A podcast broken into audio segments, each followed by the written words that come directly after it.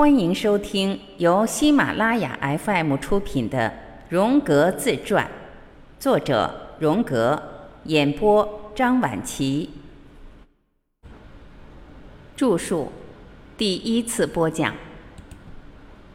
从我的生命之旅经历过半之后，我便已踏上了面对潜意识的探索之路。我对此进行的研究是一件年深日久的事。经过大约二十年的研究之后，我才可以说自己对各种幻觉获得了一点粗浅的认识。起初，我想找寻我这些内心体验的历史先例，也就是说，我常常自问道：我的这些特定的前提在历史上的某个地方是否曾经出现过？要是找不到这种例证，我便绝不可能使我的想法具体化。因此。接触到炼金术，便对我具有极其深远而重要的意义，因为我终于找到了时至今日仍在找寻而终无所获的历史基础。按学科分类，分析性心理学应属一门自然科学，而它却比其他学科更深程度地受观察者的个人偏见所左右。因此，为了尽量减少心理医生个人的偏差。他便要求心理医生在很大程度上依赖历史上和文献上的类似人物及事件的比较。在一九一八年至一九二六年间，我仔细研究了诺斯替教派作家的著作，因为他们的文章中涉及了潜意识这个最早的世界的现象，并深入探讨过其内容，以及显然受到直觉世界所污染的种种意象。但是因为可查找的资料十分匮乏，他们是怎样去理解这些意象的，已经无从考据了。而眼前这少得可怜的资料，也大都是出自他们的反对者，即基督教产生后前六个世纪的早期神学家们。但是至少有一点我是十分明了的，那就是他们对这些意象的解释不可能出自于心理上的概念。又因为诺斯替教派与我相隔年代太遥远，因而也没法就我所面临的各种问题与他们建立起任何的联系。就我所知，是这一教派所推崇的神秘直觉与现今联系起来已经被切断了。要想找到从诺斯替教派或新柏拉图派通向当代世界的桥梁，也已被证明是完全不可能的。但当我开始理解了炼金术，我便找到了这种联系，它就是代表着与斯诺替教派的历史性联系，它便是过去和现在之间的桥梁。因为炼金术是基于中世纪的自然哲学，它一方面形成了通往过去之路，另一方面又是通往未来和现代潜意识心理学的通道。潜意识心理学的开创者是弗洛伊德。他引入了古典的诺斯替教派的性欲动机及邪恶的父辈的权威，诺斯替教派的耶和华与造物者之神的动机，则出现在了弗洛伊德有关那本原性父亲及延伸自这位父亲的阴暗的超我的神话之中。在弗洛伊德的神话里，他变成了创造出无穷无尽的失望、幻想和苦难的世界的魔鬼。而在炼金术士对物质的秘密的深入探讨里，物欲的倾向便已经展露无遗。而这一倾向对弗洛伊德掩盖了诺斯替教派的另一本质性方面的作用。作为另一个更高的神旨的精神的原始意象，这位神旨将一个混合的器皿送给了人类。这是一个能将精神转化的神器。这个神器是一个阿尼玛。而在弗洛伊德的传统观念里，他是没有生存地位的。而弗洛伊德绝不是唯一一个含有这类偏见的人。在天主教思想的王国里，上帝之母及基督的新娘也是经过了数百年之后，才最终被接纳进神圣的内室的。可以说，至少这种看法已获得了部分的承认。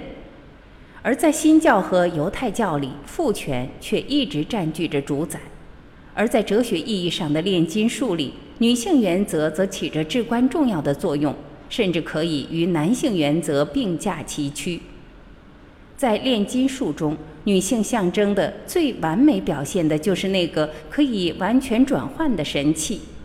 与之相反，我的心理学发现中最核心及个性化的内心转换过程，在我认识炼金术之前，我一直被同一系列的梦缠绕着。梦境中的主题总是反复出现。梦中，在我的住房旁边立着另一栋房子，它像是另一配房或附属建筑物。我在梦中常常觉得这很古怪，因为这栋房子好像一直坐落在那里，但是我自己却对此并不知晓。最后的那个梦境是我自己走进了这栋房子，我发现这房子其实是一座奇妙无比的图书室。像是在十六世纪和十七世纪时就已经存在的，包着猪皮面的又大又厚的一册册对开本的书，整齐地靠墙摆放着。书中还有几本是有特色古怪的铜版画，而这些插图的造型是我从未见过的，像是某种象征性符号。当时我并不了解这些都是什么东西，只是过了很久我才醒悟过来，它们是炼金术符号。在梦境中，我只意识到这些符号及整个图书室所营造的迷人的魅力。原来这是一个中世纪的古板书和16世纪印刷品的收藏之所。我的住房旁边的这一附属建筑物，其实是我人格的一部分，是我自己的另一个我并不清楚的某个方面。它，尤其是那个图书室所设计的炼金术知识，更是我完全不知的。但不久，我便展开了对此的研究工作。大概过了十五年，我收集的书已构成了一个图书室，样子与梦中所见也极为相似了。大概在一九二六年出现的一个梦境，预示着我与炼金术有着不解之缘。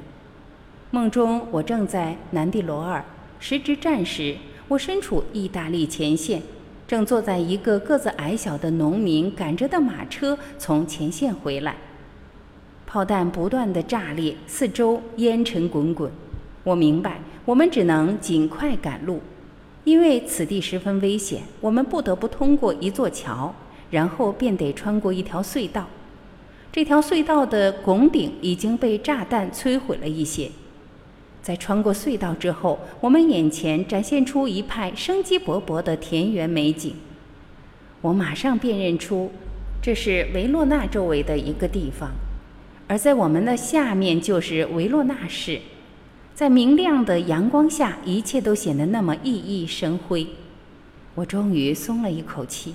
我们继续在美景中驱车前行，进入到春意盎然、一片葱绿的隆巴德平原。一路上都是生机勃勃的可爱乡村景象。我们路过漂亮的稻田，有橄榄树和大片的葡萄园。然后我便看到，在路的斜对面有一座富丽堂皇的大庄园，很像是某个北部意大利公爵的宫殿。这是一座十分典型的意大利庄园，有大量的附属建筑物和外饰，如同卢浮宫一般奢华。宫殿旁的大路穿过一个大庭院，那个马车夫载着我穿过了一道门，进入到这个庭院中。在远处有第二道门，我们也穿了过去，随即便看到那一片春光明媚的景致。我向四周看去，右手边是庄园的正面，左手边是仆人住宅区、马斯、谷仓和其他建筑物，路一直伸展下去。就在我们到达庭院的中间的时候，一件出人意料的事发生了。只听见沉闷的“砰”的一声响，庭院的两道门突然关闭了。那矮小的车夫从马车上跳下来，并且喊道：“好啊，我们现在可被关在十七世纪了。”我垂头丧气地想到：“嗯，确实如此啊。那该如何是好呢？”从此刻开始，我们可要被关上个好几年了。随之而来的是一种安抚性的想法：再过几年吧，总有一天我一定会走出去的。这个梦境出现之后，我便开始查阅有关世界历史、宗教史和哲学史的相关资料。但是翻阅了大量书籍之后，我也没有找到有助于解释这个梦的东西。直到很久之后，我才明白，它指的是炼金术，因为炼金术在十七世纪发展到了顶峰。而令人惊奇的是，我居然忘记了在炼金术上，赫伯特·希尔伯勒到底写了些什么。那时候，他的那本书已经出版。而我当时却认为炼金术是一种很可笑的歪门邪道，但是我仍然欣赏希尔伯勒的神秘或建设性的观点，因此那时候我便与他有着书信来往，还让他知道我对他的作品很欣赏，就像他那悲剧性的死亡所表明的一样。他虽然对这一问题有所察觉，但却未能完全理解他。他所使用的都是炼金术发展后期的材料。而我对此却并不了解。有关炼金术的后期文本是奇特怪异的，只有深入了解了它的内涵，才能认识到它里面所蕴含的宝藏。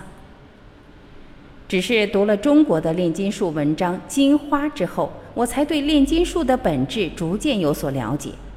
而这篇中国文章，我是在1928年才读到的，那是理查德·威尔海姆寄给我的。我被一种欲望激励着，我想要看到更多的有关炼金术的文章。于是我委托了一个慕尼黑的书商，要是有什么炼金术方面的书，便即刻通知我。不久，我便收到了第一本《炼金术卷二》，一五九三年。这是一本包容广泛的拉丁文炼金术论文集，中间还有几篇堪称是炼金术的代表作。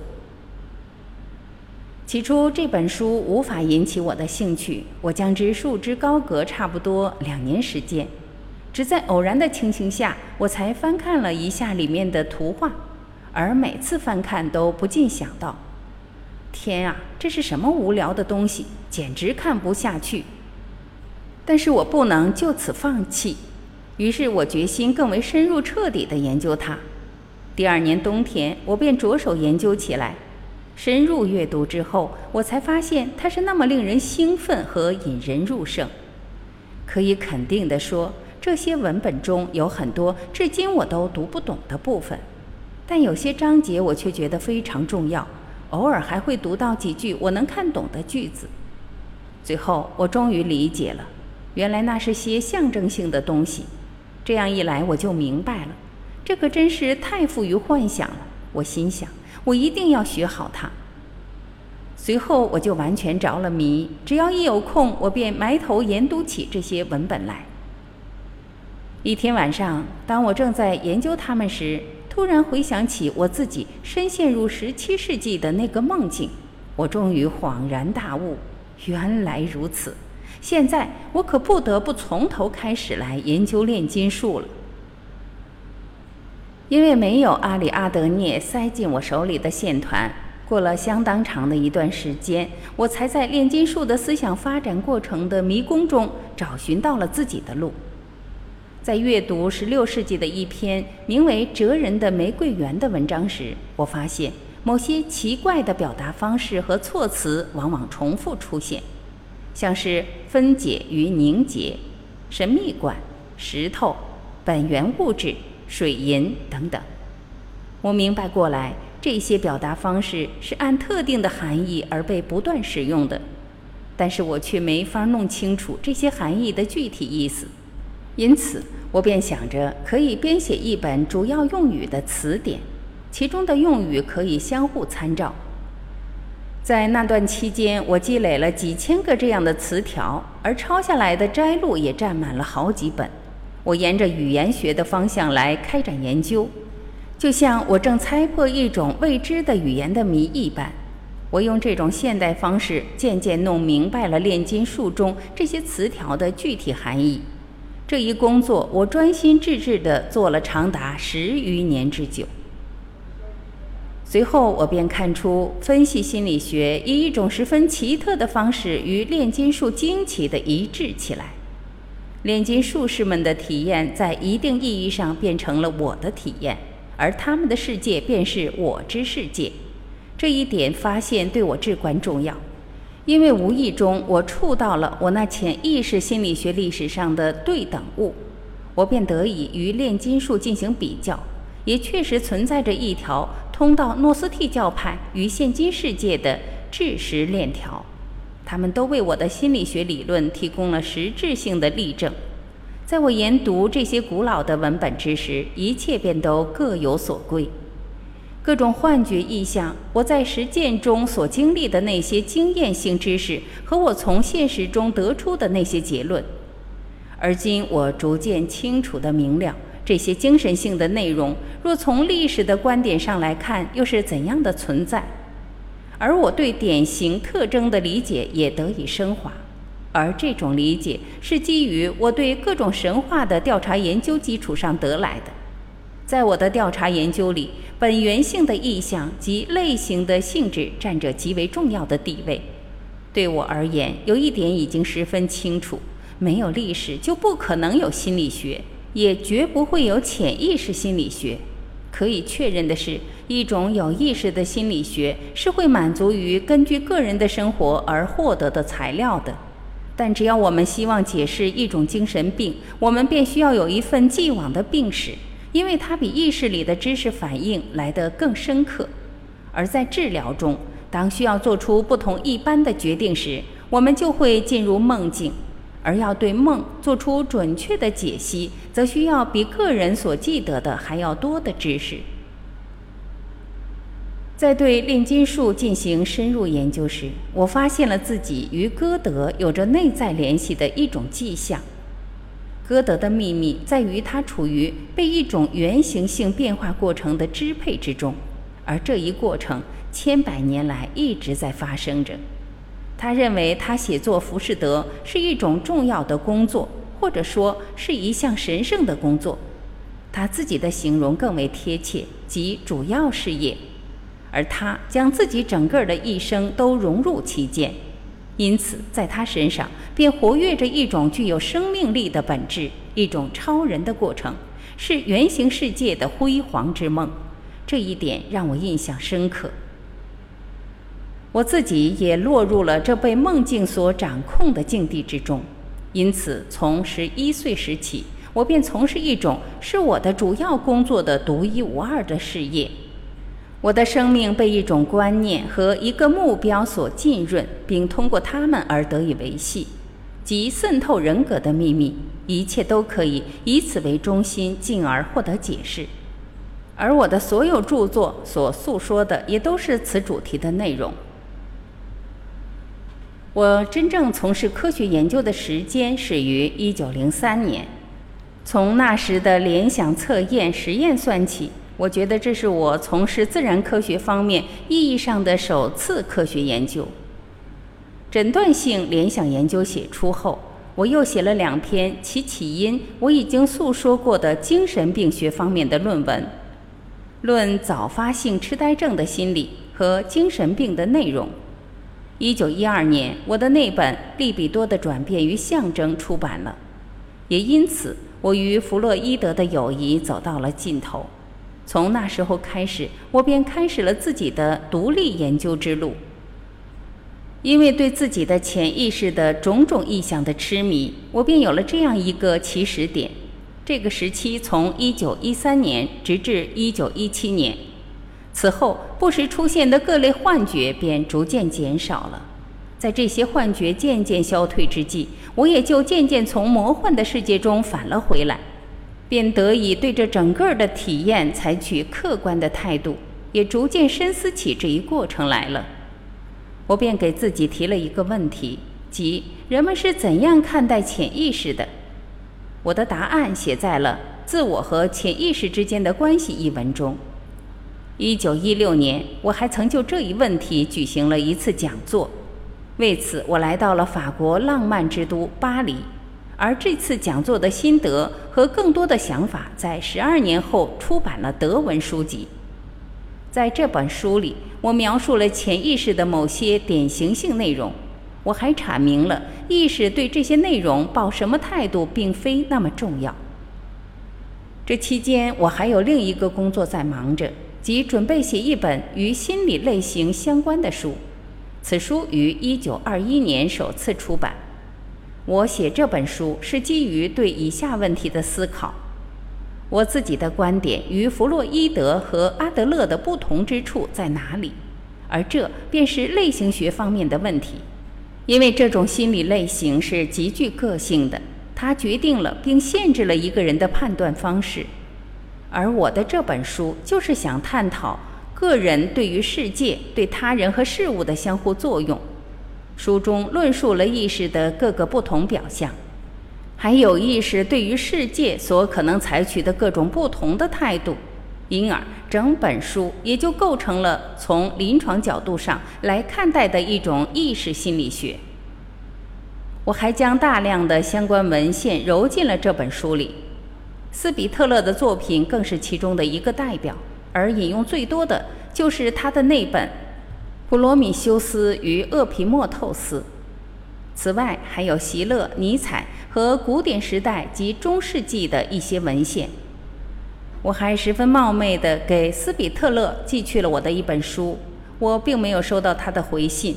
但随后不久，他在自己的一次报告中十分肯定地说：“他那本《普罗米修斯与厄皮莫透斯》根本就不表示什么特殊含义，就像他说他能唱《春天来了》，若是唱《五月来了》也会唱得很好一样。”论述类型的这本书使我了解到，但个人所做出的每一项判断是由他所属的类型所制约的。且每一种观点都必定是相对存在的，这就出现了必须将这种多样性进行统一的问题。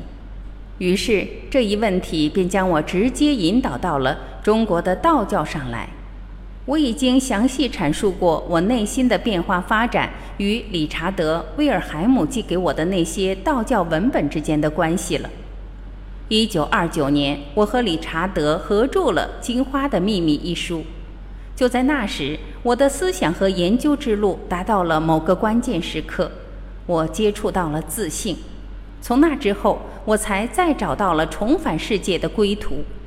我开始到世界各地进行专题讲座，并不断的旅行。这些活动及写论文和做演讲，便是一种补偿，是对我这些年所进行的内心探索的一种补偿。而这种平衡也包含了我的读者和病人向我提出的各类问题的解答。从我的那本著作《利比多的转变与象征》出版问世后，我的关切点便集中于利比多的理论问题上来了。我认为利比多可能是具有物理性能量的一种精神类似物，因而利比多便是一种具有数量性的概念。所以，便不应用质的术语来界定它。我的想法是跳出目前学术界对利比多的理论阐释，即利比多是一种具体化的存在。换言之，我不希望再提起饥饿、侵略和性本能等外部表象，而是将所有这些现象当成是精神性能量的表现形式。本集今天就播讲到这里，感谢您的收听。